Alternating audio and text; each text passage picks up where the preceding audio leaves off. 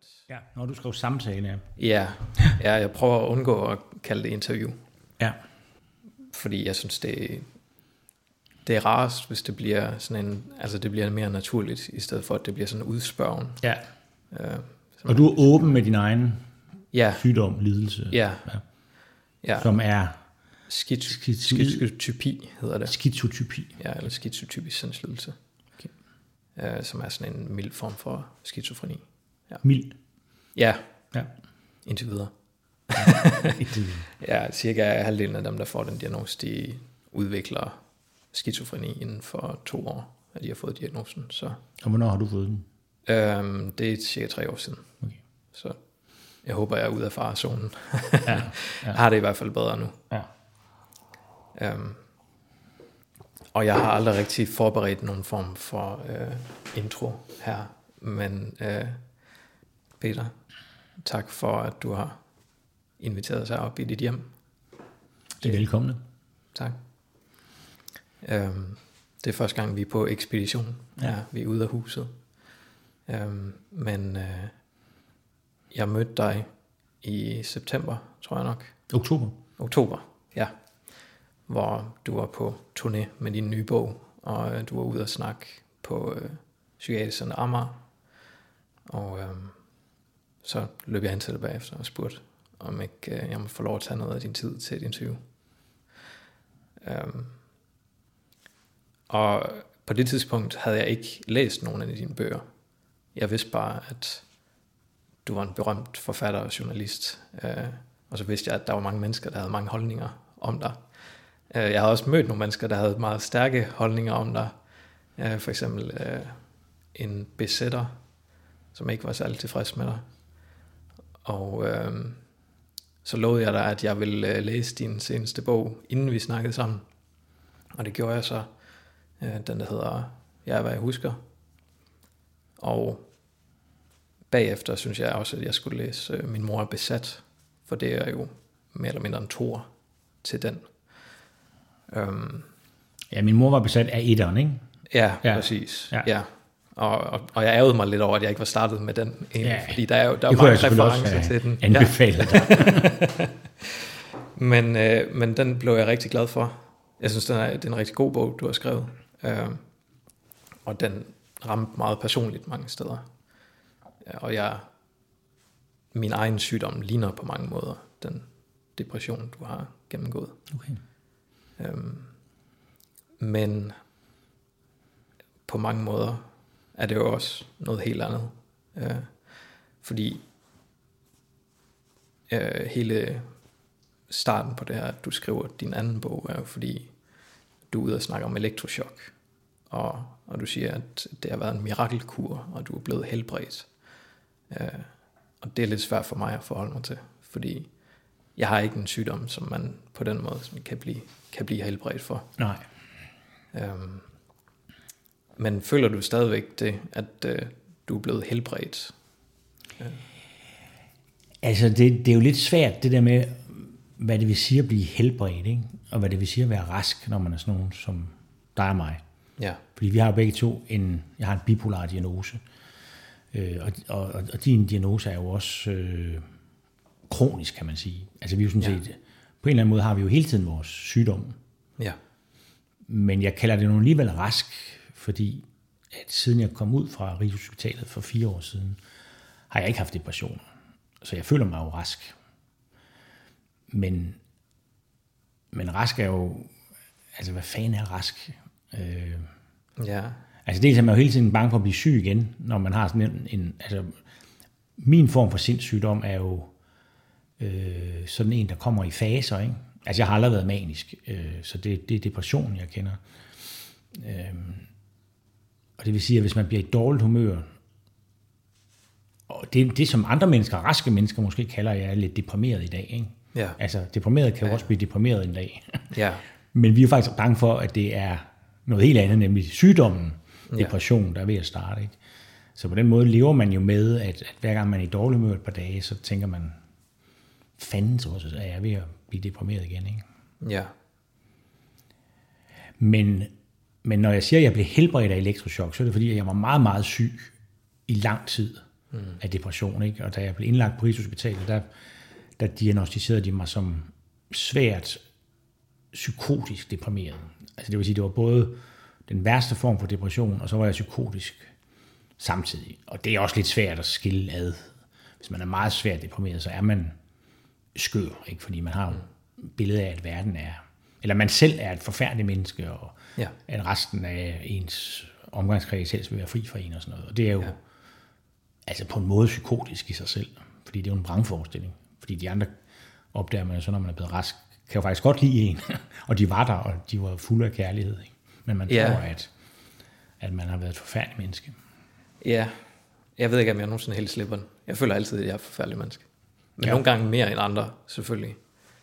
Øhm, Men har du også at hvis andre mennesker prøver at forklare dig, at det er du ikke, du er egentlig meget elskværdig, så kan de ikke helt trænge igennem med det.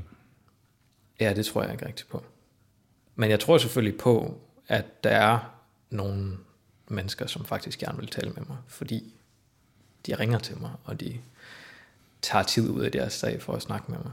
Ja. Men øh, jeg går altid øh, rundt med sådan lidt dårlig samvittighed, hvis jeg nu har snakket for meget. Hvis jeg har snakket mere end en halv time med nogen, så føler jeg altid, nu har jeg spildt deres tid. Og, øh, om det er psykotisk, det ved jeg ikke. Det, det er i hvert fald det er i hvert fald svært for mig at, at, at helt vurdere, hvad er sandheden her. Ja. Fordi... Men tænker du på, om det, er en, om det er din sygdom, eller om det er bare dig, der er sådan som person? Der er nogen... Men jeg kan ikke skille de to ting her. Nej, det kan, det, kan jeg godt, det kan jeg godt forstå. Ja, og det tror jeg måske er lettere for dig. Kan du skille din sygdom fra dig selv? Du skriver jo i din bog, at det er noget, der kommer ud fra. Altså, jeg har jo i mange år, fordi jeg ligesom øh, vokser ud. Altså, jeg er jo ikke gammel nok til at have været hippie selv, men jeg er ligesom, mit verdensbillede er dannet under indflydelse af hippier, jeg mødte, da jeg var ung på højskole og sådan noget. Så, så, så min opfattelse er jo, at, at, at der sådan set ikke er noget, der hedder, eller det var, at der ikke er noget, der hedder sindssyge. Mm. Det er bare nogle særligt følsomme mennesker. Det er måske endda nogle mennesker, som, som, øh, som hippierne sagde, det, at, at, at det, der er ikke noget, der hedder sindssygdom. Det er bare mennesker, der reagerer sundt på at leve i et sygt samfund. Ja. Altså det samfundet, der er noget galt med. Ja. Og så er der nogle mennesker, der er særlig følsomme. De er faktisk nogle særlig fine mennesker. Og de kan så mærke, du ved, ligesom man sender sådan en, hvad er det for en fugl, man sender ned i kulminerne for at finde ud af, er det en undulat? For at finde ja, at der er ilt nok. nok. Ja. Altså man tjekker lige med en undulat først, er der overhovedet ilt, inden man sender ja. kulminearbejderne derned? Eller det gjorde man i gamle dage, ikke? Ja. Så jeg, jeg, jeg tænker lidt, at det er lidt på samme måde, så, så har folk, som vi, dem vi kalder sindssyge, det er virkelig sådan nogen, der kan mærke, at der er noget galt med samfundet. Mm. Fordi hvis samfundet ikke er indrettet øh, menneskeligt nok, så får de her følsomme mennesker det skidt. Så det var jo nok, når jeg så selv havde depressioner, så, så tænkte jeg selvfølgelig også, at det var en, noget, der var galt med mig. For det er jo en del af depressionen. Men når jeg så kom ud af det igen, så havde jeg nok sådan en opfattelse af, at jeg var sådan et særligt følsomt menneske. Og jeg havde de der, jeg kaldte det ikke depressioner, jeg kaldte det, at jeg havde blå perioder, eller melankolske perioder. Ja. Og, sådan noget. og det kan man jo møde, altså Bob Dylan synger om det, og ja, ja. bøger, og altså, man kan møde det alle steder, at folk, at, at særligt følsomme kunstneriske mennesker, de ja. øh, får sådan nogle perioder. Ikke? Men det var jo også på grund af, af ordet depression, øh, som din mor, at det var associeret med din mor. Det var også og en vigtig, ja. altså, og, og i virkeligheden hele det der, at jeg flyttede med hippierne og sådan noget, var jo ja. et oprør mod den måde, jeg var vokset op på. Altså jeg voksede op i sådan en småborgerlig parcelhuskvarter, hvor man holder facaden og ikke snakker mm. om noget som helst, der kunne sætte en, en plet på den der facade. Mm. Og der var hippierne jo sådan alt det modsatte, ikke? Altså det var jo. kærlighed, og vi skal være ærlige, og vi skal, man viser, hvem man er, og man smider tøjet, og, mm. og man elsker hinanden, ikke? Øhm, så, og, og udover det, så var min mor en ret forfærdeligt menneske på mange mm. måder, ikke? Øh, som ligesom sugede opmærksomhed og energi til sig, mm. og uddelte skyld og skam ja. til gengæld ja. til sine børn, og, ja. og hvem der ellers kom i nærheden. Øh, så, så jeg har jo altid levet på en måde, at jeg, jeg har på en måde levet lidt i modsætning til min mor. Ikke? Så jeg tænkte, jeg skal være modsat min mor. Og når hun så leder af depressioner, så leder jeg i hvert fald ikke af depressioner. Ja. Men du, du beskriver så i bogen, at du, du har haft de her depressioner, som du har kaldt blå perioder. Ja. Men øh, da din mor dør, øh, og du går i gang med at skrive den her bog om hende, og undersøge hendes, øh, hendes journaler, og øh, at du så selv løber ind i den her aller værste depression, mm. du nogensinde har haft. Ja. At den, var det først der, den blev psykotisk? Eller hvordan adskiller den depression sig fra de tidligere? Jamen, den var bare altså, 10 gange værre. Altså, jeg tror, de depressioner, jeg har haft tid til, ved, der er jo ikke gået til lægen, eller jeg, jo ikke, jeg har ikke været til psykiater og blive diagnostiseret, men, men det er sikkert sådan noget let til middelsvær depression. Okay. Og jeg kunne altså, passe min hverdag nogenlunde. Altså, jeg var meget ulykkelig, og det var, altså, det var forfærdeligt at have de depressioner, men, men efterhånden lærte jeg jo, at de gik over igen, og jeg tog mig sammen og brugte al min viljestyrke til at være der for mine børn og passe mit arbejde. Og jeg har endda været ude og holde foredrag, mens jeg havde en depression. Ja. Det siger mig jo i dag, at det har ikke været nogen alvor, det har ikke været alvorlige depressioner. Det, troede jeg, det tror jeg egentlig, jeg troede, det var. Mm. Nu har jeg så prøvet en alvorlig. Ja. og det er ja. ligesom noget helt andet. Der er ligesom sådan et, et, et skæld. ja. Altså, altså, altså, der er ligesom sådan en, en, en, en, en grænse eller en linje, mm. hvor man kan have forskellige former for depressioner, som, som ikke kræver, at man bliver indlagt. Ja.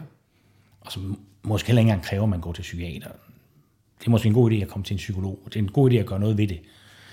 Men når man så kommer ned under den der linje, og det, det prøvede jeg så for første gang, der i 2017, mens jeg skrev bog om min mor.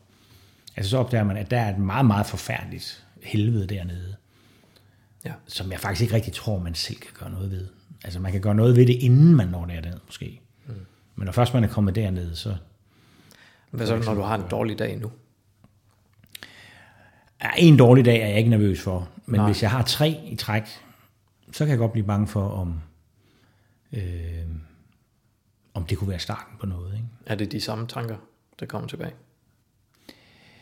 Ja, det er altså jo ikke, altså de, de overtager mig ikke. Det er stadigvæk sådan ligesom noget, jeg kan, jeg kan kigge på, hvis du forstår, hvad jeg mener. Ja. Altså jeg tror ikke på dem Nej. endnu.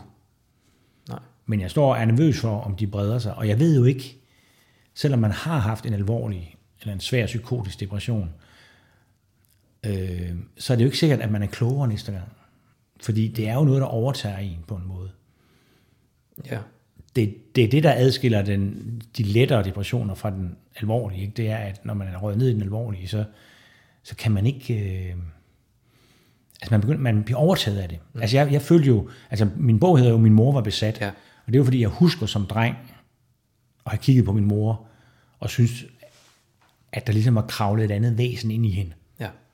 Og det eneste sted, jeg kunne se det, det var i hendes øjne. Ikke? Det var nogle andre øjne end min mors. Du kalder det også dæmonisk. Jeg kalder det dæmonisk. Ikke? Ja. Jeg synes, hun var besat af et fremmed væsen. Og da jeg så selv fik en alvorlig depression, så oplevede jeg det samme, bare indenfra. Altså, at jeg var blevet...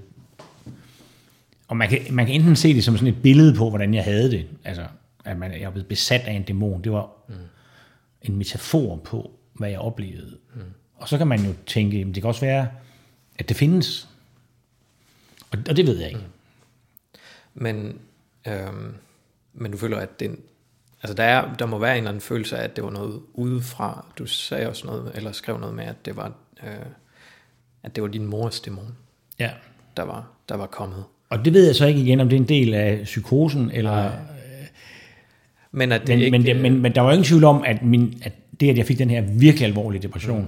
havde noget at gøre med min mor, fordi Ja. det var mens jeg gravede mig ned Ja. i hendes sygdom og hendes liv og hendes psy, ja. psykiatriske journaler, at det bragede igennem. Ikke? Så, så det er jeg ikke i tvivl om. Men, det, men, men at man, om man kan blive besat af sine nej, nej, dæmoner, det, det ved jeg ikke helt et teologisk sikkert. spørgsmål. Men det var, det var jo helt klart det, jeg oplevede. Ja. At jeg var blevet besat af min mors dæmoner. Og det var hende, der havde sendt dem ud mod mig. Hun var jo død. Ja, ja. Så hun havde sendt dem derude fra et eller andet sted i døds, dødsriget. Men tror du ikke, at det, øh, det, den idé måske har, har hjulpet dig til at kunne adskille sygdommen fra, fra personligheden? Øh, Altså ikke da jeg var syg, nej. Okay. fordi der er det som om, at, det, at, at besættelsen overtager en. Jeg, jeg, jeg sagde til mine venner, kan jeg huske, at, at jeg følte, at der var 5% tilbage af mig selv. Og det var ligesom lige det aller yderste lag, som jeg viste, som jeg brugte til at kommunikere med dem. Mm. Men inde bag de 5%, der var der 95%, som var, jeg tror jeg sagde, et, et skrig af smerte, kaldte jeg det. Ja. For at forklare dig, hvordan jeg havde det. Ikke? Mm. Men jeg kan også sige, at at de 95% var overtaget af dæmonerne. Ikke? Ja. Øhm, og jeg synes, det er ret... Jeg synes bare, det her spørgsmål med at blive kureret er ret interessant. Ja. Fordi jeg har jeg tænkt mange gange på, øh, især da jeg begyndte at få antidepressiv medicin. Tænkte jeg, hvad er det, det her? Du startede med at have depressioner eller hvad? Øhm, faktisk startede jeg med at få en diagnose på øh, autisme, da jeg var 17 år gammel. Ja. Og så senere fik jeg øh, en diagnose på svær depression, øh, okay. som 21-årig, tror jeg. ja. Og så fik jeg noget antidepressiv medicin, og det hjalp ikke. Og så gik der 10 år, hvor jeg bare fik det værre og værre, faktisk. Øh, Altså, hvor du var deprimeret hele tiden? jeg var deprimeret mere eller mindre hele tiden. Okay. Ja, og, og, og det kan man ikke være, så hedder det ikke en depression længere. Nej. Øh, jeg havde også, jeg fungerede på et eller andet niveau.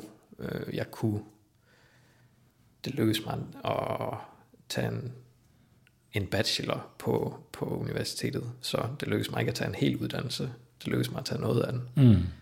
Øhm, men jeg kunne ikke meget mere end det. Øhm, og øhm, Men altså, hvis du er kronisk deprimeret, så er det da også et udtryk for en meget stor viljestyrke eller kraft, at du kan ja. Gennemføre bare dele af et universitetsstudie. Altså, når det var mere end to år, så har jeg fået at vide, at så kalder man det noget andet. Så, så er det en anden øh, sygdom, vi er inde og kigge på. Og så var det så derfor, jeg endte med at få den her diagnose på skizotypi, da jeg som øh, 30-årig, må det være, øh, gav mig til at prøve at se, om ikke jeg kunne få noget hjælp igen. Mm. Øhm, men, men jeg har ligesom ikke øh, haft, øh, det har aldrig lykkedes mig at have et almindeligt liv. Der har ikke været noget, hvor jeg kan kigge tilbage på og sige, mm. sådan der var jeg dengang, jeg ikke var deprimeret. Nej. Øhm, men det har du jo haft. Du har jo haft nogle, nogle det har været nogle nedture, der har Ja. markeret sig i dit liv, Ja. som var unormale. Øh, nu tror jeg mere, at jeg er et sted, hvor jeg føler mig meget unormal, fordi jeg ikke er så deprimeret, som jeg ellers har været i rigtig mange år, og det meste af mit liv. Øhm, og jeg føler mig faktisk forkert ofte. Jeg føler, at, at det må være en... Øh, jeg snakker for meget, jeg gør for meget væsen af mig selv. Øh, andre må også synes, det er irriterende, fordi jeg plejer jo ikke at være så meget blandt andre mennesker. Så, det- så det er svært for mig helt at vende mig til, øh, fordi jeg ikke har sådan en normal følelse af, Mm. hvem er det, jeg plejer at være, Ja. ja. hvor meget er det, der er okay. Eller løber jeg, jeg har sådan en idé om, at jeg er helt vildt manisk lige nu, og bare løber rundt og er super irriterende. Det synes jeg ikke, det ser ud til. okay. Ej, jeg kan også se, når jeg ser optagelserne, synes jeg også, at jeg snakker utrolig langsomt stadigvæk. Men øh, så, så den har været, øh, altså det, det synes jeg er svært for mig på en eller anden måde at forholde mig Ja. til. På den anden side har det været, så synes jeg, du rammer fuldstændig ned i den måde, jeg har det på, når jeg har det dårligt med den måde, du beskriver dine depressioner. ja. Hvad er det, du genkender? Øhm, den der følelse af håbløshed og, og meningsløshed, og at der er ingen, der kan lide mig. Mm. Og der er ingen, der nogensinde vil sige det til mig, fordi det siger man jo ikke Nej. til folk. Øh, Folk er høflige. ja, men jeg må hellere bare isolere mig, fordi mm. Jeg har jo ikke lyst til at være andre mennesker til last. Nej. Og det kunne jeg egentlig godt tænke mig at høre, hvordan, hvordan har du det med de tanker, når du, når du har det godt? Altså følelsen af meningsløshed. Føler du, at der er mening så? Ja. Det, det er jo, altså det, det, det, kan man, det synes jeg nærmest, man kan sige, det er måske kernen af om, at være deprimeret eller ikke være deprimeret. Det er, om, om der er mening eller ikke er mening i ens liv. Man kan også sige glæde eller ikke er glæde. Mm. Men de to ting, tror jeg bare er, er søskende, ikke? Jo. Om der er håb eller der er håbløshed. Altså det, på den måde er det jo en meget, altså jeg synes faktisk, det er en dæmonisk sygdom, fordi den går ind og tager meningen og håbet og glæden, ikke? Mm. Og kær, kærligheden, kan man sige. Den ødelægger sådan set kærligheden, fordi man tror ikke, uanset hvad de andre siger, så tror man ikke, at de elsker en. Det, det synes jeg er ret ondskabsfuldt fundet på af den, der har designet øh, depression. Ja. Øh, men, men derudover skal man, synes jeg, at man er også nødt til at skælne, fordi jeg tror, der kan godt være folk, som, som egentlig har haft en, en fin opvækst, som alligevel, det har jeg jo mødt, altså, hvor de ikke siger, at jeg har jo altid tænkt, at, at min depression også hang sammen med, at jeg havde haft en barndom, der ikke var rar, fordi min mor var psykisk syg på forskellige måder, og ikke særlig god til at give omsorg til andre mennesker. Heller ikke sig selv. Øh, og jeg, jeg kan, nu har vi, her i huset har vi sådan lidt, det er sådan lidt et kollektiv, og der har boet et par unge kvinder, den ene af dem bor her stadigvæk, øh, som sådan har levet liv på institutioner, fordi de kommer fra hjem, der er værre end mit barndomshjem, ikke? Ja. Altså værre omsorgsvigt, end jeg har prøvet. Ja.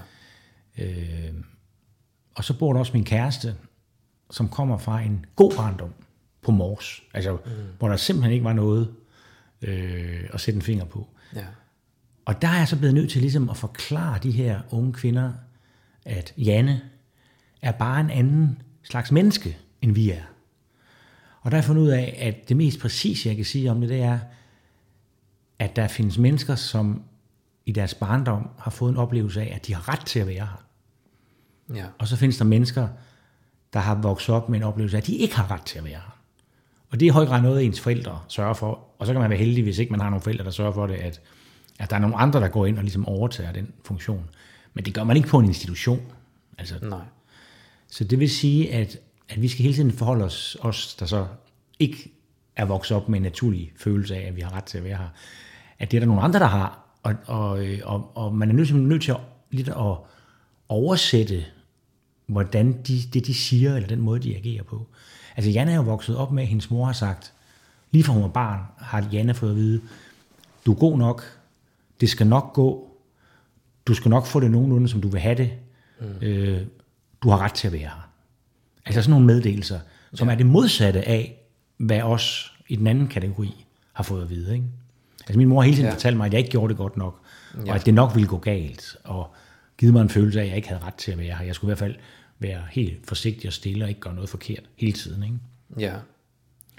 Og det er jo noget, det er jo noget altså der kan også være, altså min søster lider ikke af depression, Nej. selvom hun har haft en lige så slem barndom som mig. Så det er ligesom om, at der er nogle forskellige, altså der, der er de der to mennesketyper, hvis man nu skal sige det meget firkantet, ikke? Der er nogen, der går rundt og har en god følelse af at være her. Og så er der også, der hele tiden ligesom på en eller anden måde skal, skal sørge for at have ret til at være her, eller bevise, eller præstere, eller hvad det nu er. Ikke? Altså, mm. jeg, jeg tror, mange kunstnere har det sådan, og de, de præsterer sig så til mm. at have ret til at være her. Ja. Men så er der så også nogen, der lider af depression, og nogen, eller psykisk sygdom, og nogen, der ikke gør. Og det er klart, at, at, at os, nu ved jeg ikke, hvad for en barndom du har været, det kan du fortælle lige om lidt. Ja. Men, men, men, men os, der har haft den der barndom, hvor vi ikke rigtig har fået at vide, at, at mm. livet er godt, øh, vi har nok nemmere ved at få depression.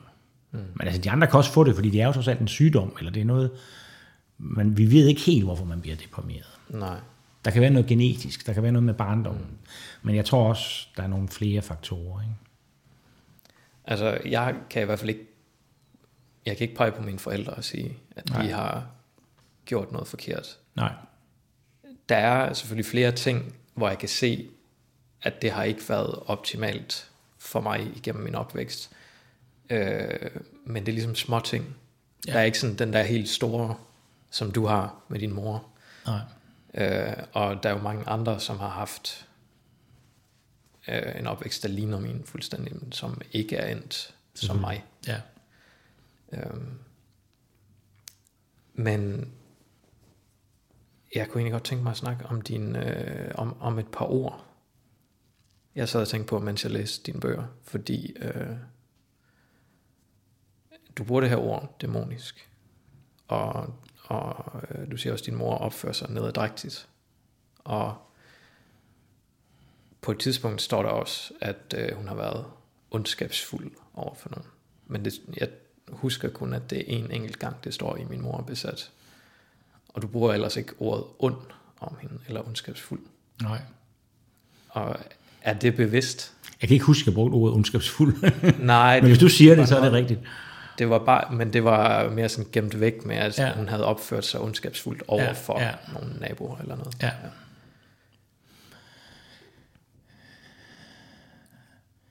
Altså det er jo, det er jo, det er jo jeg kan mærke, at det er, er, altså det er ligesom at tabuiseret at sige sådan, at ens mor er ondskabsfuld eller nederdrægtig, eller mm. øh, men det har hun jo så været i nogle situationer, Øh, og det har ikke, faktisk ikke så meget gået ud over mig. Øh, det er mere gået ud over min søster. Altså, og, og, og jeg har mødt andre, der har haft møder. Jeg møder, jeg møder en del mennesker, som siger til mig, og det overrasker mig, fordi jeg troede ikke, der var andre, der havde en mor, der var ligesom min. Men, men så har de læst min bog, og så kommer de til mig og siger, at, at det er altså helt vildt, fordi jeg har jo skrevet en bog, der også handler om deres mor. Ja. Ja. Så der findes altså en hel del af den slags mødre. Ja.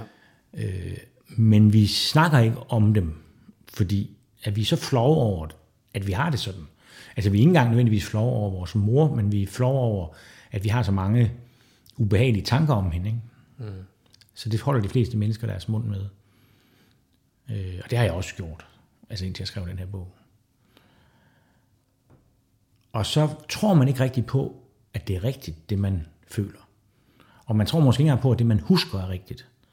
Så derfor har det været meget vigtigt for mig, at min søster har fortalt, at hun oplevede det samme, som jeg har. Ja. Og det har også været vigtigt for mig at finde nogle andre. Jeg ledte efter nogle andre, der havde oplevet det, jeg kalder dæmonien hos min mor. Og der var ikke nogen, der omgikkede hende sådan socialt, eller naboer, eller sådan noget, der, der, der havde set det.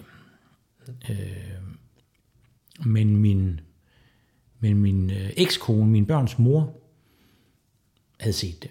Ja. Og det var en hjælp, at det ligesom også var en uden for familien, der havde set min mor være ondskabsfuld.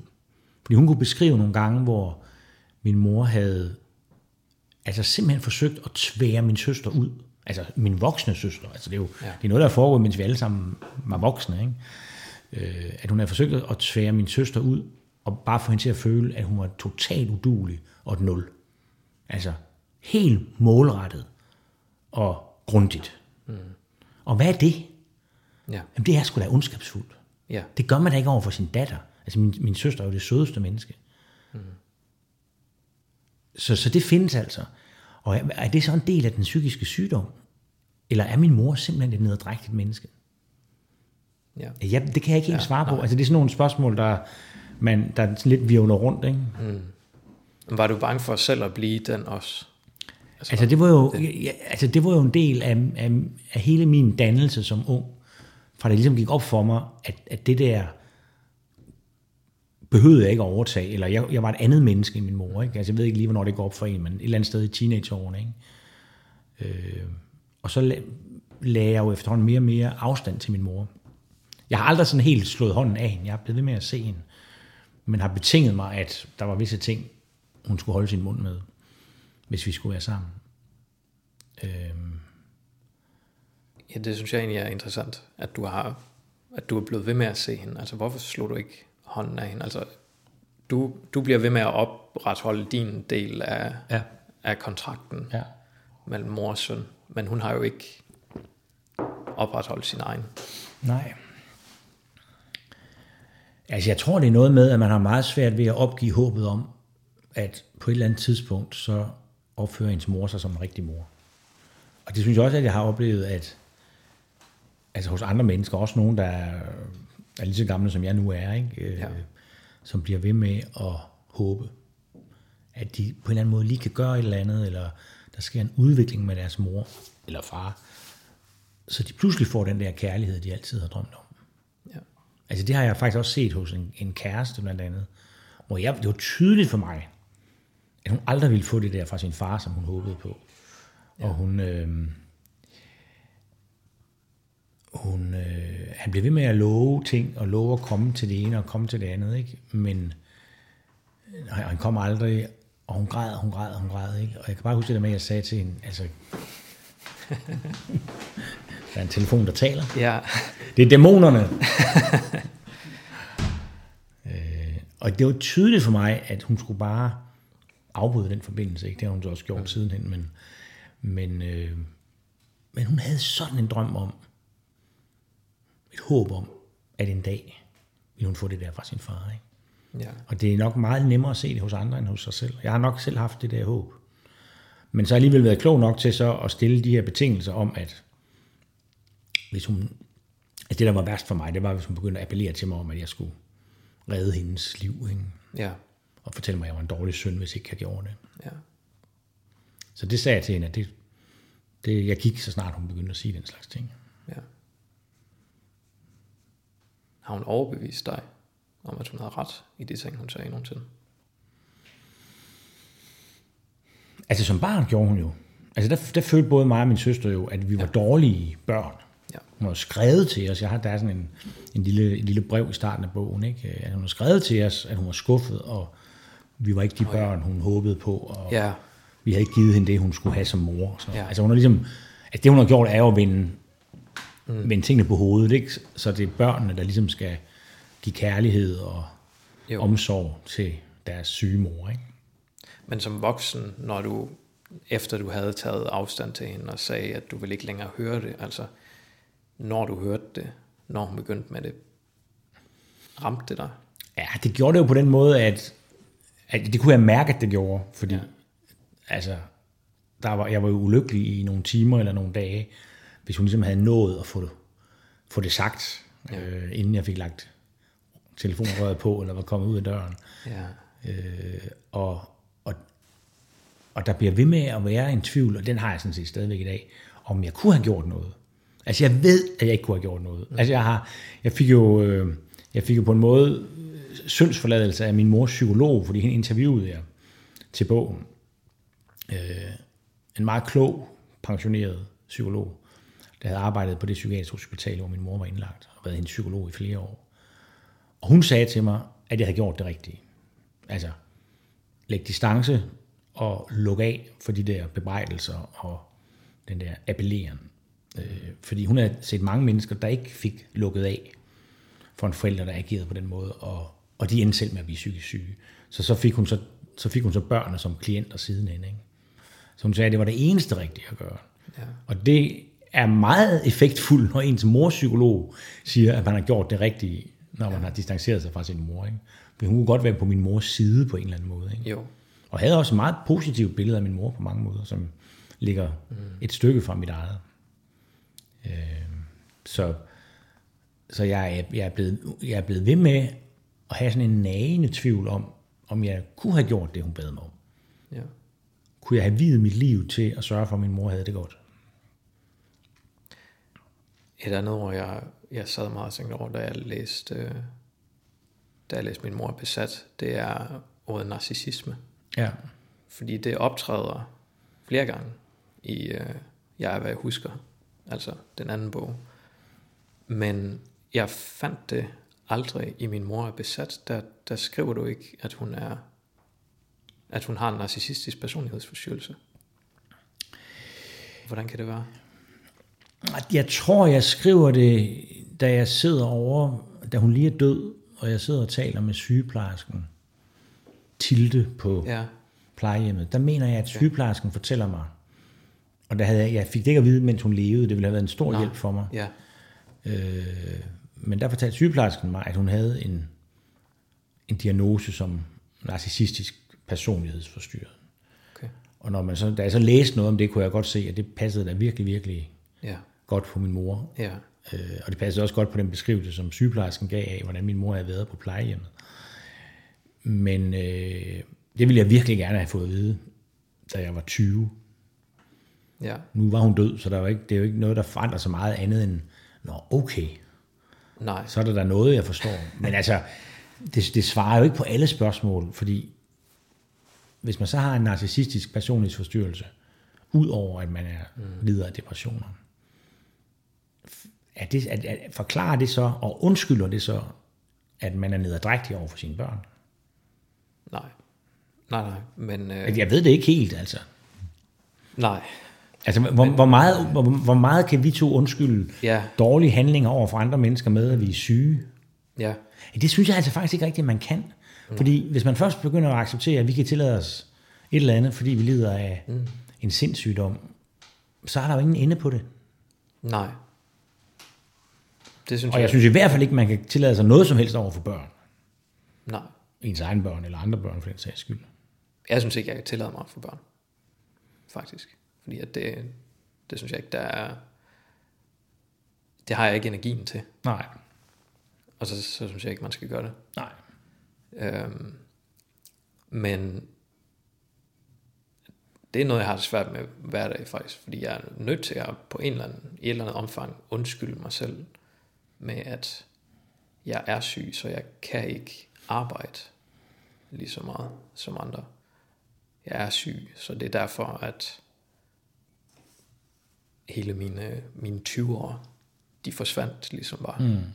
Og jeg fik aldrig levet, Nej. som de fleste mennesker jo rigtig begynder at gøre, når de er i 20'erne.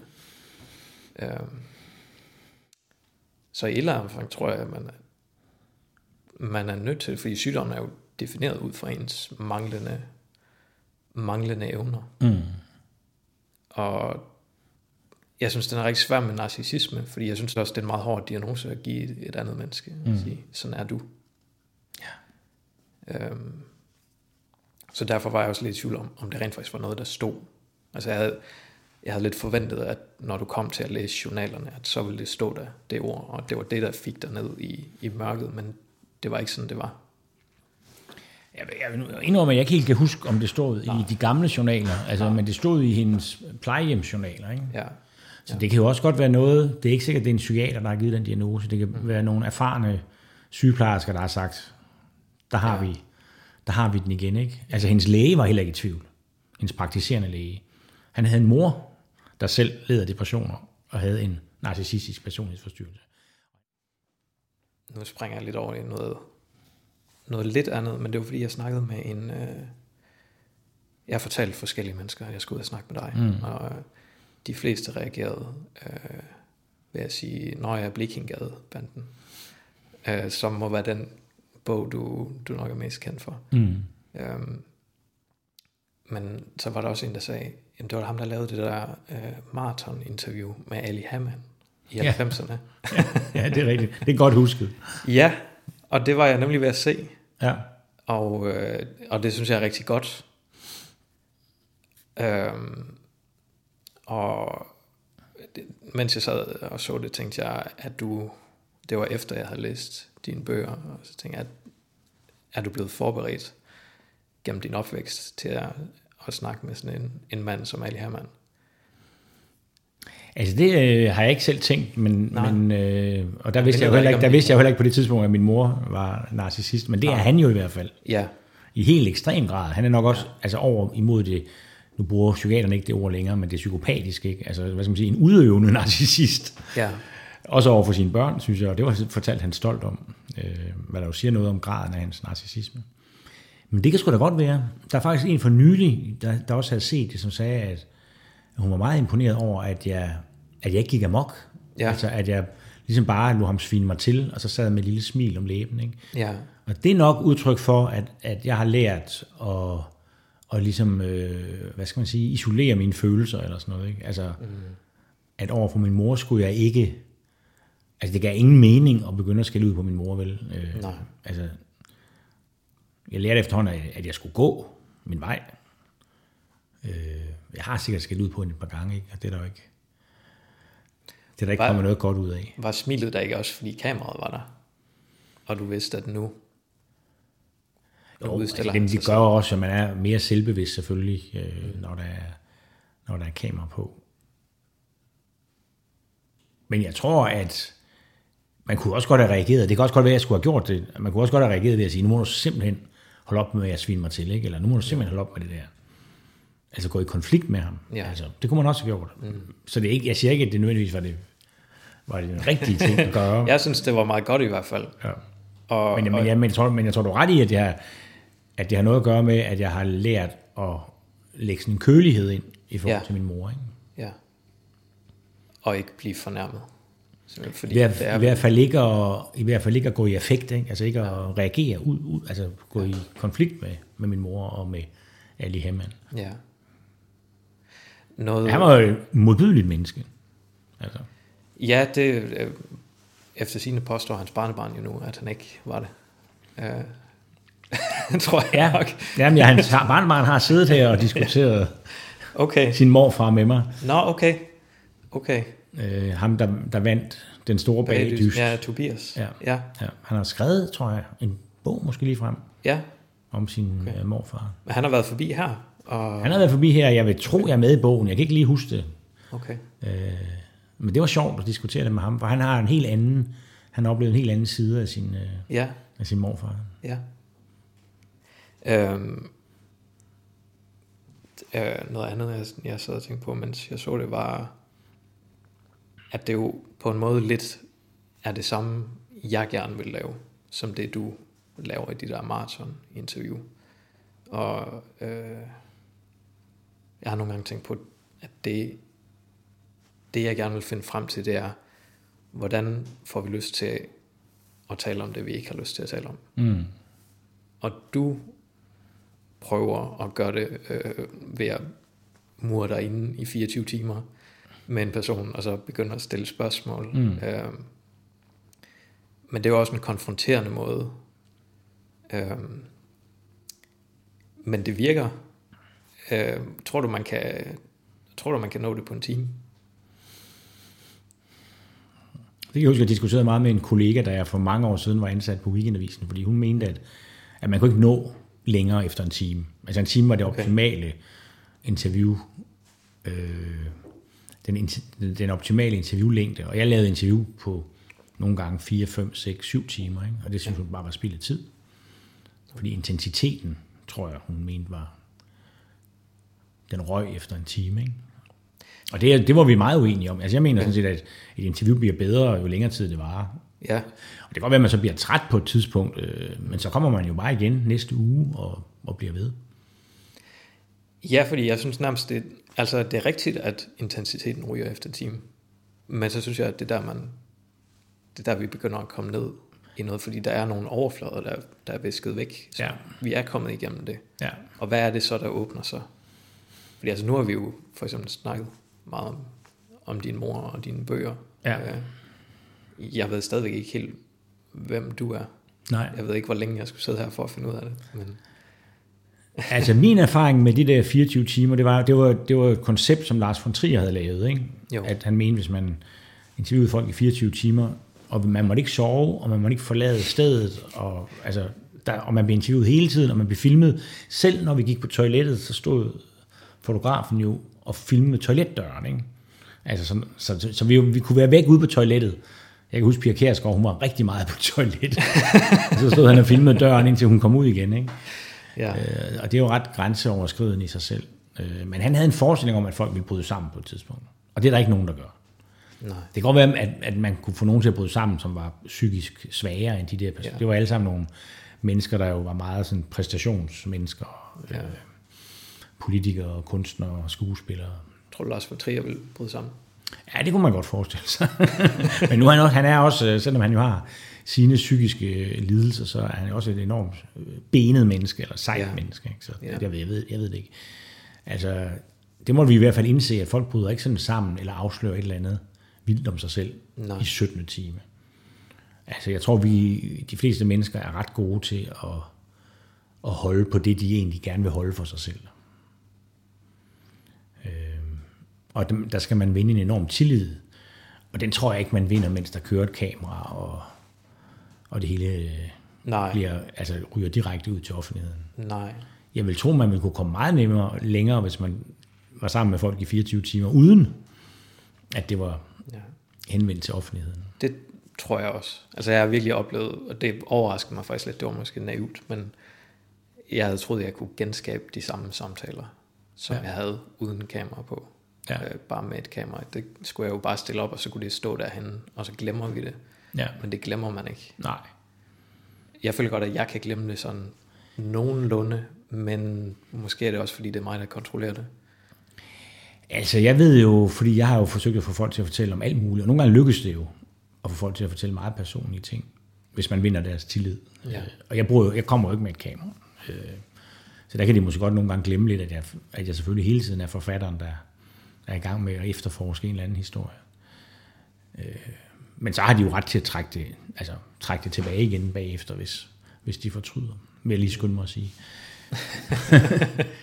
men men, men øh, jeg tror da, man kan nå, altså i nogle situationer kan man jo nå ret langt på kort tid. Det kan jeg da huske, når, når jeg tænker på at flytte med min kæreste der, da jeg mødte hende, og, og, og jeg var ude på noget, og hun var ikke ude på noget. Ikke? Altså den indsats, man så sætter ind for at få åbnet en eller anden fortrolighed, eller en eller anden åbenhed med en kvinde, ikke? Er, kan jo, altså der kan man jo sådan en enorm intensitet ind. Og det kan nogle gange virke, ikke? Men det har jo intet at gøre med interview. Altså det er jo, det er jo forelskelse, ikke? Mm. Det er jo en, er jo en stærk kraft.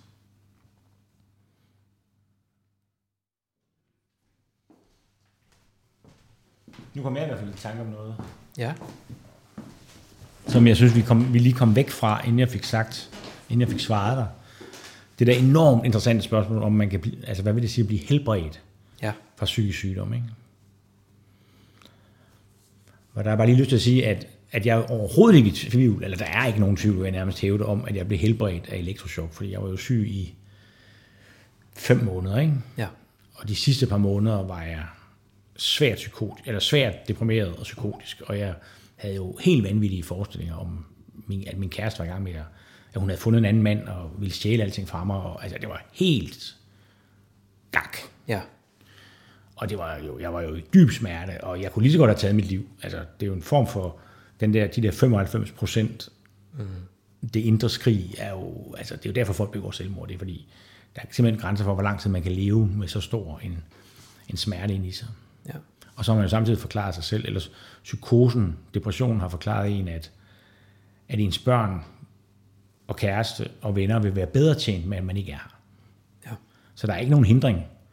At det, det der, man kunne tænke i normal tilstand, at det vil ikke være særlig godt for mine børn. Mm. Den, er, den, er, den, er, den har sygdommen også fjernet. Ikke? Så der er ikke rigtig nogen hindringer for selvmord. Jeg ved ikke, hvorfor jeg ikke begik selvmord. Altså, jeg tror faktisk egentlig, at jeg ikke turde begå selvmord. Altså, sådan rent fysisk. Jeg tør heller ikke. Altså, jeg tør ikke. Altså, jeg er meget... Altså, jeg er ret modig psykisk, men fysisk er jeg ikke særlig modig. Ikke? Så jeg tror egentlig, jeg fandt aldrig rigtig en måde at gøre det på, som var den, Nej. som jeg kunne se mig selv i. Nå, altså, men, men så bliver jeg så indlagt på øh, Psykiatrisk Hospital, mm. og de siger, at han er rygende gak ham her, ikke? Og der står jo allerede øh, fra dag to, at jeg skal have elektrochok, ikke? Det vil jeg ikke have. Jeg bliver overtalt øh, og får det. Og da jeg har fået tre elektrochok, som man får hver anden dag, ikke? så det er efter fem dage. Efter fem dage, der er jeg faktisk rask. Det jeg vil kalde rask. Ikke? Ja. Der står i min journal, patienten har i dag sagt skat til sin kæreste. Altså fra at tro, at hun var et ondt menneske, der ville mig alt muligt dårligt, og havde forladt mig og ville stjæle min, alt fra mig. Ikke? Så i løbet af, efter tre elektrochok, så siger jeg skat til min kæreste. Ikke? Og, og hun siger, at jeg var, jeg var mig selv igen. Så fik jeg et par stykker til, fordi det skulle man have, for det skulle vare. Og jeg kan huske, da jeg kom over, første gang kom over i Fælledparken, sammen med Janne, første gang ude af den lukkede afdeling. Ikke? Jeg havde været der i en måned. Så var det, det altafgørende følelse, det var, og det var sådan en, en dag som i dag med sådan noget høj, blå himmel, ikke? som jeg først stod og kiggede lidt på. Og så kiggede jeg ned ad mig selv, og så tænkte jeg, jeg er simpelthen blevet mig selv igen. Så det er en meget, sådan, hvad skal man sige, akut oplevelse af at blive helbredt på no time, da først den der, den rigtige behandling blev sat ind. Ikke? Jo. Og der var jeg sådan set rask, der var jeg sådan set helbredt, det, det vil jeg kalde det. Men det er jo ikke det samme som, at jeg så kunne møde på arbejde næste dag. Nej. Så er der en lang proces, som der, man måske kalder rekonvalescens eller recovery, eller der er forskellige ord for mm. den der tid, der går fra, man er blevet raskmeldt, eller rask, helbredt, sygdommen er væk. Det må være lidt ligesom folk, der har haft kræft, ikke? og så har de fået en modbydelig, der er jo også nogle modbydelige behandlingsformer ikke? mod kræft. Og så på en eller anden dag, så siger lægen, nu er der ikke noget, der er ikke noget kræft. Så er man rask, ikke? Mm. Men der er fandme lang vej hen til Og have det godt. at møde på, at have det godt Ja. og møde på arbejde, ikke? Ja. Og kunne fungere som familiefar eller som ven, eller alt det der, man forhåbentlig kommer til. Og der er jo nogen, der aldrig kommer derhen, selvom de sådan set på en eller anden måde er raske. Dem har jeg også mødt, som siger, jeg, jeg har ikke depressioner mere, men jeg har ikke nogen kræfter. Så, så, så man man har ingen kræfter der. Nå, altså man er rask, man har ingen kræfter. Og så skal man, så, så skal man have sine kræfter tilbage. Ikke? Så der er jo ligesom to ting. Ja. Så, det, så, så det med, med helbred, det, det, det forstår jeg som, at depressionen, altså sygdommen, er væk. Men, Men. rejsen hen til... Og der kan jeg da godt høre, når jeg nu snakker med dig, at, at jeg er da heldig at have en sygdom, hvor der er pauser. Om jeg så må sige, ikke? Altså, hvor der er sygdom, Ja, fordi... og så er der en pause, jeg, hvor jeg ikke er syg. Om, om det måske har... Om det måske hjælper at kunne skille det ad. Og, og at det har en eller anden form for øh, placebo-effekt, eller en psykisk effekt, at, øh, at du kan mærke, hvem det er, du er, når du er rask. Hvad det er, du skal have væk. Øh, og at det hjælper dig i den rigtige retning, hvis du, hvis du lige pludselig så mærker, mærker drivet til at komme, komme ud af det.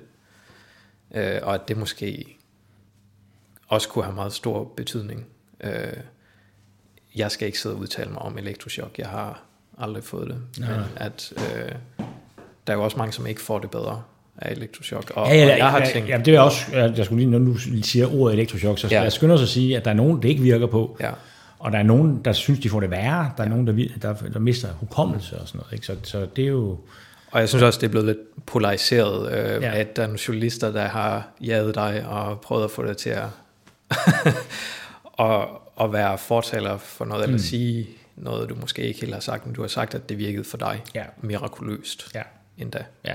Og nu har jeg jo mødt ja. mange, mange mennesker, Ja, der siger, at jeg har oplevet præcis det samme som dig. Ja. Så jeg er ikke nogen undtagelse. nej, Og jeg har også mødt rigtig, rigtig mange psykiater og mm. sygeplejersker og socioassistenter, der siger, wow, hvor har vi set mange, det virker på. Mm. Og så er der også nogen, det ikke virker på, og der er også nogen, øh, der har en dårlig virkning på. Og sådan er det jo også Ja. med kemoterapi for eksempel, ja, til kræft. Ikke? Altså, der er også nogen, der dør, selvom de får kemoterapi, ja, ja. og der er også nogen, der tager alvorlig skade af det på nogle andre måder. Men jeg har nemlig svært ved at se, øh, svært ved at forestille mig, hvad ville der ske, hvis jeg fik elektrochok? Ja. Jeg, hvorfor en retning vil jeg bevæge mig i? Fordi jeg, jeg kan ikke, øh, jeg kan ikke se lyset for enden af tunnelen. Nej. Jeg kan ikke se, at det er den vej, jeg skal. Jeg ved ikke, om jeg vil gå den anden vej. Altså, om jeg vil blive mere deprimeret, eller... Jeg aner ikke, hvad der vil ske. Men jeg, forstår, altså, jeg forstår selvfølgelig ikke helt dig her efter en time, men, men jeg forstår i hvert fald noget, som får mig til at sidde her og tænke, at jeg er jo normalt rundt og tale, altså de fleste mennesker, jeg snakker med, har jo ikke prøvet at have psykisk sygdom. Og jeg synes, det er svært at forklare dem, hvor, svær, altså, hvor smertefuldt det er at have en svær depression. Mm. Det er meget svært, hvis ikke man selv har prøvet det. Ikke? Ja. Øh, så hvor er de egentlig heldige? Den største del af befolkningen, der aldrig ja. Får psykisk sygdom. Ikke? Eller i hvert fald ikke alvorlig psykisk sygdom. Men når jeg sidder sammen med dig, så kan jeg godt forstå, at, at jeg er privilegeret. Fordi at jeg indimellem... Jo, jo. Altså- Ja, fordi jeg indimellem mine sygdomsfaser, så lander jeg jo... Og nu har jeg endda været heldig, at det har varet i fire år den her gang. Ikke? At så lander ja. Jeg i nogle perioder, hvor jeg ikke er syg, hvor ja. Jeg ikke har depression, og hvor, hvor jeg må sige til mig selv, at sådan som jeg er i dag, det er mig selv. Jeg, jeg er ikke ja. Påvirket af, jeg kan godt være påvirket af nogle eftervirkninger, jeg har været syg. Men de kan sådan set godt være både positive og negative. Men jeg er, sådan, jeg er mig selv nu. Ja. Det er jeg slet ikke i tvivl om. Det her det er mig. Mm. Og der kan jeg sagtens forstå, at du har svært ved at finde ud af, hvad er din sygdom, og hvad ja. er dig. Jeg Ja. står faktisk også, jeg spurgte om, om noget i den retning lige i starten. Ikke? Ja, ja. Jo, fordi øh, det er jo ikke, øh, det er ikke en psykotisk depression, der kommer som lyn fra en, fra en klar himmel. Det er, som jeg ser det, er det min personlighed, der bare har været sådan her hele tiden. Og så af forskellige veje har den, øh, er den blevet skubbet øh, lige siden jeg var barn. Altså du beskriver også øh, at være deprimeret som barn. Og det er, er fuldstændig samme måde, jeg har haft det på. Ja. Men jeg har ikke haft de der... Øh, jeg kunne ikke finde ud af, da jeg så blev teenager, at skille mig fra min depression. Øh, og finde nogle lyspunkter. Jeg fandt kun de mørke punkter. Øh, så altså, der er der en eller anden klar forskel i den måde, vi er syge på, men jeg tror, den måde, vi føler det på, når vi har det rigtig dårligt begge to, er, det kan jeg jo læse i bogen, at det ser ud til at være fuldstændig det samme. Ja. Øhm, altså ikke fuldstændig det samme, men i Nej, hvert nej, fald men vi er i samme, øh, og- i samme helvede, ja, cirka. ja, ja. Forskellige afdelinger i helvede. Ja. Øh, jeg får også at vide, at jeg har mikropsykoser, men øh, det er svært for mig at, at helt vide, hvad det er, når jeg aldrig har prøvet at leve uden. Nej. Øhm, Men har, har du, øh, eller hvordan har du undgået, du, du, du ligner ikke en med et alvorligt misbrug. Hvordan har du undgået Nej. at ende i et alvorligt misbrug? øhm, det var, fordi jeg ikke troede på, at det ville hjælpe mig. Jeg så misbruget som et selvmord. Ja. Og det var en vej, jeg havde hele tiden nok havde tænkt mig at gå, når jeg endelig ville havde besluttet mig for, at det var slut.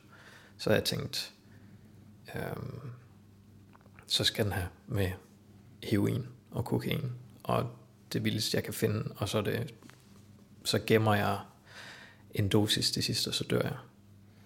Øhm, men jeg så ikke, øh, jeg har aldrig mødt nogen, hvor jeg har tænkt, de ser ud til at have fået det bedre af at, at ryge en joint en gang imellem.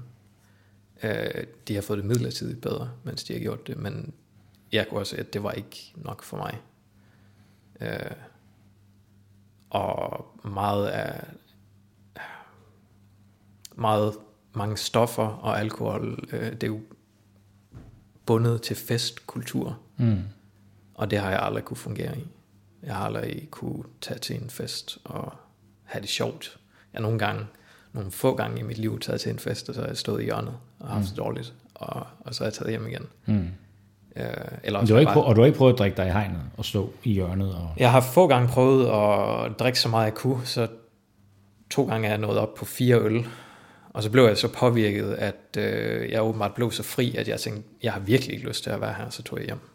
Øh, så det lykkedes mig aldrig at komme op. du er lidt bange for at være fri, faktisk, ikke? Eller Jo, det er jeg nok, ja. Ja. Det er jeg nok på, på en måde, ja. Øh, Og hvad, hvordan, hvordan forklarer du, at du aldrig nåede hen til at gå i gang med det der heroin og coke-turen? Øhm, jamen, det var også besværligt. Det var besværligt, fordi jeg kendte ikke nogen, der havde det. Øh, så, skulle kunne jeg ind, så skulle jeg købe nogle bitcoin, og så skulle jeg i gang med alle mulige ting. Og dogenskaben har været et helt stort øh, problem for mig. Jeg får aldrig nogensinde gjort noget. Så Du sidder her og laver fjernsyn. Ja, det gør jeg nu. Ja. ja, men det var, der var, der var et eller andet håb i mig. Altså, at jeg ville bruge min energi på noget andet, end at opsøge de der stoffer. Fordi når jeg begyndte med stofferne, så var det slut. Øh, jeg har taget nogle svamp, mm. men det er jo ikke øh, på den måde stofmisbrug. Øh, det, var, det var også et forsøg på at, at helbrede mig selv. Ja. Øh, det gjorde jeg ikke, men jeg fik et godt trip. øhm, men, men det jeg så oplevede, da jeg, da jeg følte, jeg var klar til at dø, det var, det gider jeg slet ikke at bruge min tid på det her. Jeg gider slet ikke at prøve at have det godt. Jeg vil bare dø nu. Øh, og grund til, at det ikke lykkedes, var, øh, at, det, at jeg simpelthen ikke kunne finde ud af at formulere i ordentlig tid øh, et selvmordsbrev, hvor jeg forklarede min familie At de øh, skulle mine venner. skyld og skam. Ja, og hvorfor det egentlig var godt, Ja. ja. at jeg døde. Ja. Og det ville jeg meget gerne forklare dem på en måde, så jeg troede, at de forstod det. Mm. Og det kunne jeg ikke finde ud af. Nej. Øhm, så jeg endte bare med at sidde på biblioteket. Øh, jeg sad derhjemme i tre dage, tror jeg, og så gik jeg over på biblioteket og sad det meste af en dag, og så blev jeg fanget af politiet. og så blev jeg tvangsindlagt. Mm. Øh, nej, jeg blev ikke tvangsindlagt. Jeg blev indlagt på den lukkede afdeling. Og jeg blev spurgt lidt, øh, lidt ligesom du oplever det, da du skal have elektrochok. Mm. Men du har ikke lyst til at få de der elektrochok. Øh, så blev jeg også spurgt, om jeg ville indlægges frivilligt, eller om jeg ville tvangsindlægges. Ja. Og øh, så vidt jeg kunne forstå, på det tidspunkt i hvert fald, så var den eneste forskel, at enten gik jeg selv derind, eller også så hæv politimændene mig derind. Ja, ja. Og, og det synes jeg var uværdigt. Ja. Øhm, men jeg oplevede faktisk også, at jeg fik det bedre, da jeg blev indlagt. Ja. Alene det at være ude af mit hjem, Ja. gjorde, at jeg kom ud af mit eget hoved i et vis omfang. Ja. Øh, Og derfor tror jeg også, det har været svært for personalet helt at se, hvad der var galt. Men det tror jeg, det tror jeg måske, de oplever tit. Nu har Peter, der sidder herovre, har arbejdet på den lukkede afdeling i mange år. Men altså, der er jo mange, som kommer ind, og som lige pludselig opfører sig helt anderledes, og slet ikke virker Mm. deprimeret. Selvom de måske Peter kan godt sige, at du er sindssyg eller hvad? Peter har set mig i, i sindssyg tilstand, men jeg ved ikke, om han har... Nej, du oplevede mig ikke Nej, som okay. sindssyg. Nej. Øh, nej, jeg oplevede også selv, at jeg var meget velfungerende lige pludselig, da jeg trådte derind, Ja. og, og ikke længere behøvede at være mig selv. Så kunne jeg ligesom smide, smide det hele. Ja. Men det synes jeg, var, det var en, en kæmpe stor blokering for mig. Det var selvmordsbrevet, faktisk. ja. Det var ikke uh, selvmord, selvmordsakten. Det er ret absurd, ikke? Nu sidder vi og taler her om at begå selvmord, som vi faktisk har overvejet begge to seriøst. Øh, Og du er blevet hindret af, at du ikke kunne finde ud af at skrive selvmordsbrevet, og jeg er måske blevet hindret af, at jeg ikke kunne finde ud af, hvordan fanden jeg skulle gøre det. På en måde, jeg ture. Ja.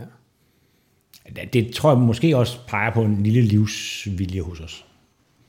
Ja, det, ja. Eller stor, måske endda.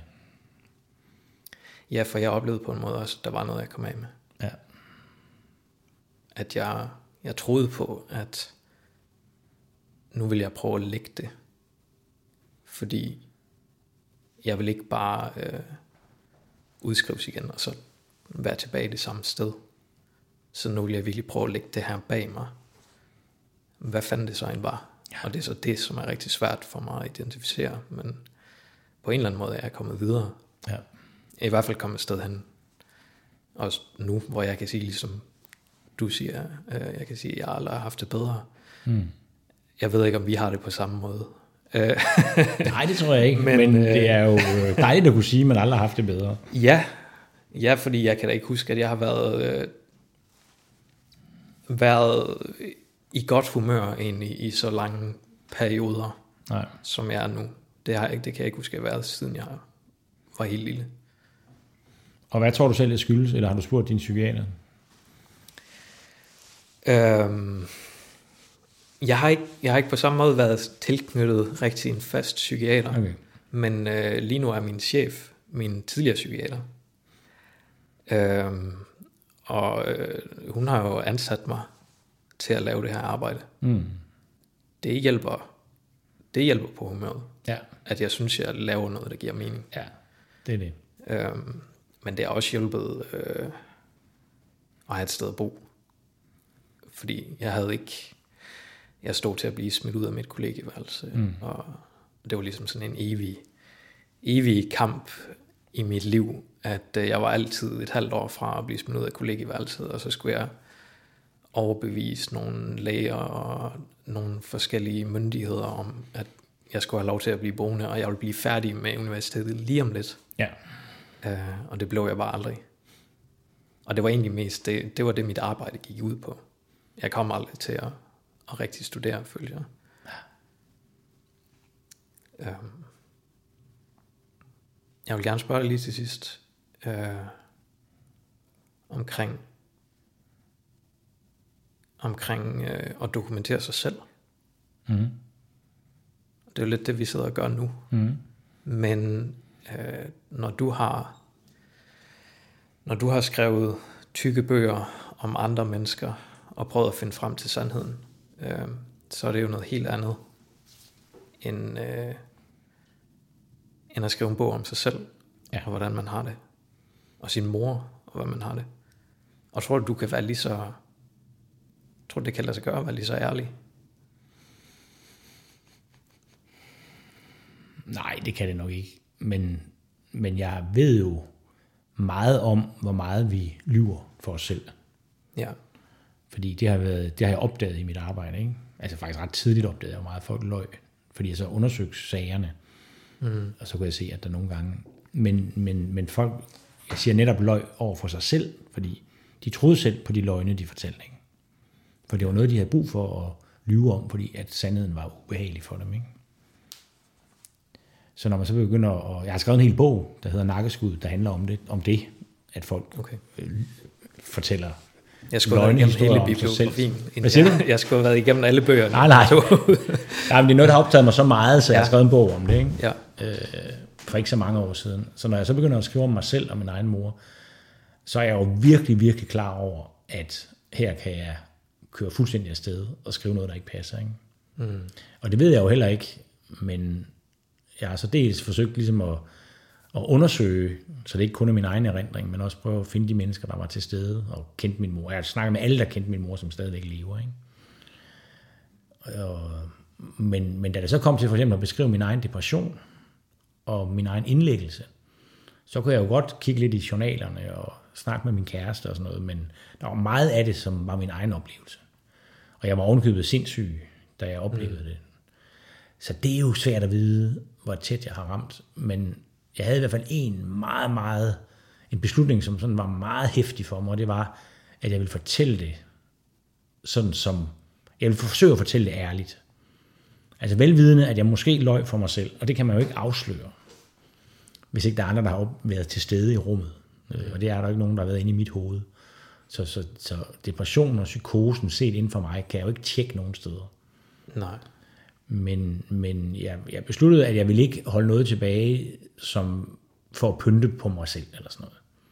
Og det synes jeg heller ikke, jeg har gjort. Altså, og det er en kæmpe lettelse, at jeg har fortalt, hvor sindssyg jeg var. Øh, og der er noget af det, som man, som man jo, mindst det står på, skammer sig helt vildt over. Fordi at man tænker, altså så forfærdeligt dårligt om sig selv, og også nogle gange jo om nogen af ens nærmeste, når, hvis man bliver psykotisk. Øh, men det har jeg fortalt, og jeg har så også bøvlet med det, fordi at der er nogle af mine nærmeste, der ikke synes, at jeg skulle have fortalt det hele. Ja. Altså mine børn, har, min datter har især været ret skeptisk over for det. Øh, så det har egentlig været en større konflikt end den med, med at give slip for mig selv. Altså jeg synes fandme, jeg har fortalt, hvordan det er at være psykotisk deprimeret. Og det er heller ikke det, der er nogen, der kritiserer mig for, at jeg ikke har gjort det. De, de, de, kritiserer mig måske snarere for, at jeg har gjort det. Altså mm. fordi, at jeg tror nok, det er nok især mine børn, ikke, som synes, det er en anelse pinligt, at far han har lagt det hele ud. Ikke? Jo. For det er jo også trængt ud i medierne på en måde, så, Ja. så, så de synes, at nu ved alle det. Og ja. det gør de jo ikke, men, men der er mange, der ved det, det er selvfølgelig rigtigt. Og, og så kommer folk hen og kommenterer det over for dem. Mm. Og det synes især min datter er, kan være ubehageligt. Som hun siger, hun ville hellere selv have valgt, om hun ville fortælle, at hendes far var sindssyg. Ikke? Men du tager vel også i et eller andet omfang patent på den historie? Det gør kommer jeg. i hvert fald det er jo, med, ja. det er jo min udgave af den, ikke? Ja. Øh, og, og dilemmaet med min datter var jo, at, at jeg sagde til hende, men jeg kan lade være med at skrive om dig, eller jeg kan skrive alt det, du har lyst til at fortælle, det kan komme med. Mm. Men hun havde ikke lyst til, at hun skulle have en hel masse med. Hun havde heller ikke lyst til, at jeg ikke skulle skrive om hende. Altså det ville være, som hun sagde, ligesom at, at fjerne hende fra min historie. Altså at jeg ikke havde en datter, ikke? Mm. Så hun var fanget i et umuligt dilemma. Altså hun kunne ligesom ikke rigtig stille noget op. Så det ansvar påtager jeg mig, ikke? at jeg har gjort noget, som hun synes var ubehageligt. Og også et par stykker til har synes, at jeg skulle have lidt være med. Men altså, jeg synes alligevel, at hovedet, og jeg har et meget fint forhold, har fået et meget fint forhold til min datter igen, og min søn, og min ekskone, og hvem der ellers mm. har været kritiske. Øh, og jeg synes stadigvæk, at jeg lige har lyst til at sige, at lettelsen ved at sige det, som det er, det behøver man jo ikke at rejse rundt og holde foredrag om, hvordan det er, eller skrive bøger om det, men bare fortælle det til dem, man nu synes, Ja. man kender og har lyst til at fortælle det til, men måske også lige tænke, at det er ikke så farligt at fortælle det. Altså jeg har simpelthen øh, oplevet kæmpe lettelse ved i hele processen, og oplever det stadigvæk, over at fortælle, at jeg har været psykisk syg, eller er psykisk syg, alt efter hvordan vi nu definerer det. Øh, så det ikke er noget, man skal gå og holde hemmeligt, og ja, det giver luft, synes jeg. Det er din, øh, din ven Nils Ja. eller Mos. Mus. Mos. Mos. Ja. øhm, som har skrevet efter skriftet i øh, Min mor er besat. Og du skriver, du nævner ham mange gange, og han er tydeligvis en ven, der betyder meget for dig, og ja. han har været med til at indlægge dig. Ja. Øhm, Ej, det var simpelthen ham, der fik mig indlagt. ja, Det var det faktisk. ja. Ja, men det var, det var også min, øh, ja, det var min, min øh, bror, der ringede til, til politiet, og, og det var, øh, det var en af mine venner, der havde, der opdagede lige pludselig, at jeg var, at jeg var væk, og, og en veninde, som kunne gætte, hvor jeg var henne. Altså, mm. der var de der mennesker, som jeg følte, at jeg var så langt væk fra, at, øh, at jeg ikke længere havde nogen kontakt til dem. Ja. Måske det. Og så hjalp de dig lige pludselig. Ja, Ja, det er det, man bliver, det, er det du bliver rørt over, er det ikke? Tænker jeg. jo, skammen, faktisk, skammen over, at jeg ikke kunne, at jeg ikke kunne mærke dem. Ja. At jeg ikke, ah, jeg hader græde. Jeg elsker det. jeg kunne ikke før, nu kan jeg godt. Jeg har fået grød, grødlabilitetens gave af min sygdom. Ja, ja, det skriver du. Mm.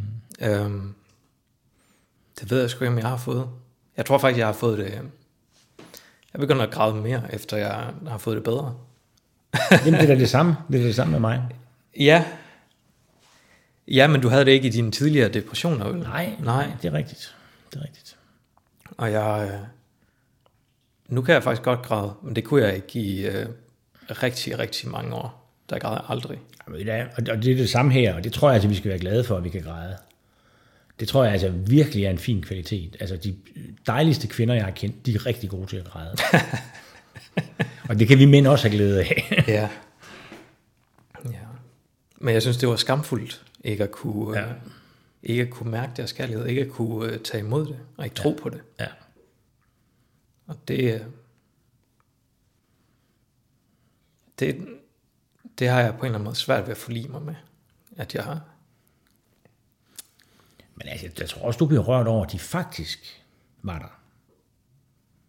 Ja, absolut. Ja. Ja. Og det er jo den positive side af skammen. At du troede ikke, de var der, det skammer du dig over. Men de ja. fucking var der jo. Og de fik dig indlagt. Og det er mærkeligt at skulle tænke, at man skal være taknemmelig over det. Men jeg er jo enormt taknemmelig på min ven, som var den første, der virkelig fattede, at jeg skulle bare ind på en lukket afdeling. Ikke? Ellers så, altså han var bange for, at jeg ville tage min eget liv. Og det var der virkelig god grund til at være bange for. Ja. Så det er jo, og det, og det, det, det er noget, jeg siger til mange mennesker, der, der kender nogen, der lider af den slags sygdomme, som kan føre til selvmord, ikke? At, mm. at de skal jo fandme få dem indlagt. De må ikke gå og tro, at de kan klare det selv. Nu er det her jo huset, hvor du også beskriver meget af det, der sker. Ja, øh, mens han, han står og kigger din ven Mos, og sørger for, at du ikke lige pludselig løber væk. ja. Øh, men er det ikke, det er ikke knyttet, øh, jeg formoder ikke, at de følelser har knyttet sig til stedet for dig.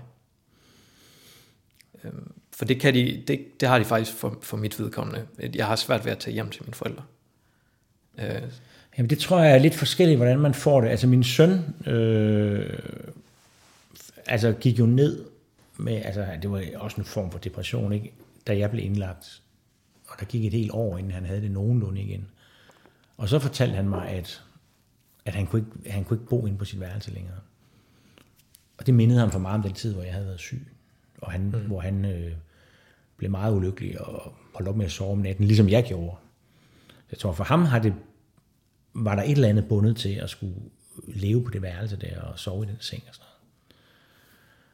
Jeg har ikke haft det på samme måde, øh, men det er jo rigtigt, det var her, vi sad, det var her, jeg, jeg fortalte min søn, jeg, jeg tror faktisk, jeg sad her, og fortalte min søn, at, at jeg skulle indlægges, ikke? Øh, hvad, der var, hvad, hvad der var den morgen der, hvor jeg skulle afsted. Hvad der var virkelig, virkelig, tror jeg det værste, jeg har oplevet i mit liv, det var at se ham, da, da jeg fortalte om det. Og det viste sig også, at han gik ned som en sten, ikke? Mm. og så var Musa øh, og min kæreste. Og, ja, så gik der flere timer, hvor jeg prøvede at snakke mig ud af, at jeg skulle indlægges. Og jeg skulle ud en hel masse ordne, en hel masse ud på mit arbejdsværelse med computeren. Og, Det har du i virkeligheden haft gang i længe, den der. Altså du har vel kørt den meget længere, end du Ja. burde, fordi du i lang tid havde overbevist ja, ja, om, at ja, du ja. havde det bedre. Jeg, var- jeg, var, jeg troede, jeg ville dø, hvis jeg blev indlagt. Ja. Altså i hvert fald åndeligt. Ja. Og jeg vidste også godt, at de der elektrochok, de ville ødelægge mig fuldstændig. Eller det troede jeg, jeg vidste. ja. Men altså, det er jo, det er jo, det har jo, altså, her bagefter, jeg blev rask ret hurtigt. Mm. Øh, så, så jeg har jo en enorm stor taknemmelighed over for Mus og, og de andre, der fik mig indlagt. Øh, og kan også blive meget rørt over at tænke på det. Faktisk også blive rørt over nogle gange at fortælle om, om hvor søde der var nogle, nogle af de mennesker, der var ansat på den lukkede afdeling på Ride der, som var meget, meget dygtige og, og menneskekærlige. Altså, så jeg har egentlig nogle... Altså jeg bagefter har jeg nogle ret positive følelser omkring det at blive indlagt. Selvom jeg, det var det værste, jeg kunne forestille mig i mit liv, ja. inden jeg blev indlagt. Ikke? Ja. Ja. Jeg Og prøvede. stor taknemmelighed, simpelthen. Mest af alt. Ja, jeg føler også, at jeg føler en, en stor taknemmelighed over, over den her store gang, hvor jeg blev indlagt, hvor det virkelig var gået helt galt. Jeg havde også prøvet, øh, faktisk da jeg var 21, der var indlagt første gang. Øh, og der sad jeg på sådan en modtageafdeling i, jeg ved ikke hvor lang tid. Omkring en uge, tror jeg. Og der skete bare ingenting. Nej. Og det var den, det var derfor, der gik 10 år, før jeg blev indlagt igen. Øh, måske var der sket noget, hvis jeg havde ventet en uge mere. Men det troede jeg ikke på. Jeg troede ikke på noget som helst. Øh, så måske har jeg i et eller andet omfang saboteret, saboteret min egen behandling, fordi jeg simpelthen ikke troede på den. Men det er nok også en del af sygdommen. Det er det jo. Og det er derfor, det er godt, man har gode venner, ikke? Ja, som lige får en ind, når det er nødvendigt. ja, Altså mig og Mos havde de samme, da vi, var, da vi var unge, der havde vi de samme holdninger til psykiatrien. Og det var, at det var det værste sted, man kunne komme hen. Og vi havde aftalt, det kan jeg ikke huske, men det, det kan han huske, og det, det passer fint til vores venskab. Ikke? Vi har været venner siden vi var 11 år. Vi havde aftalt, at hvis en af os blev tvangsindlagt, fordi der var ikke, der kunne ikke andre former for indlæggelse, kunne ikke, nej, det var utænkeligt. Ikke? Så hvis en af os blev tvangsindlagt af systemet, så ville den anden befri vennen. Ja. Og, og det var helt fysisk. Altså, det var ikke noget med at skrive breve. Altså, det var at gå derhen, klip trænge ind, klippe hegnet op, Ja. økse, et eller andet, de nødvendige redskaber, og så få vennen ud derfra, inden det var for sent. Ikke? Og så er det jo ret paradoxalt, at det er ham, der faktisk Ja, får mig indlagt. Og sådan kan Ja. livet altså snyde en lidt. ja. Det, man troede, viste sig at være helt omvendt. Ikke? Men da du så var derinde, altså så beskrev du i hvert fald i starten, at der havde du, havde du det godt med det, men var der på et tidspunkt, hvor du følte, at du sad i fængsel? Nej. Nej. Jeg holdt helt op med at tænke på at begå selvmord, fordi at jeg tænkte, det kan man ikke derinde. Det er for eksempel en kæmpe lettelse, fordi selvfølgelig har man, altså det er sådan noget, der kører ind i ens hoved, som, hvor man også føler enormt meget skyld over, at man tænker det, og ens børn, og, og de har det jo, altså alle, det kører bare ind i hovedet på en, ikke? Og, så, ja, og det var jo så, det er jo naivt, at man ikke skulle kunne begå selvmord på en lukket afdeling. Mm. Det fik jeg heldigvis først at vide bagefter. at det er der jo folk, der gør. Der skal man ja. Bare være lidt mere kreativ. Ikke? Men de tog jo ja. mit bælte og min mobiloplader og min... Så jeg tænkte, okay, nu har de sørget for, at jeg ikke kan begå selvmord på nogen som helst mulig måde. Og Ja. det er fandme en lettelse. På den måde en lukket afdeling, kan det jo være en... Altså det at være spærret inden, og at man ikke kan gøre en skid, det kan faktisk være en stor fordel. Hvis man er virkelig gak i låget, ikke? som jeg var. Jo. Tusind tak for, øh, for at du snakke med os. Øh, Selv tak. jeg synes, vi nåede ind til noget. Det er godt. Jeg er godt tilfreds. Det er godt. Var også du er. Jeg er meget tilfreds. Godt. Vi kender nok ikke hinanden fuldstændig, men, Nej, det er ikke sikkert. men lidt bedre.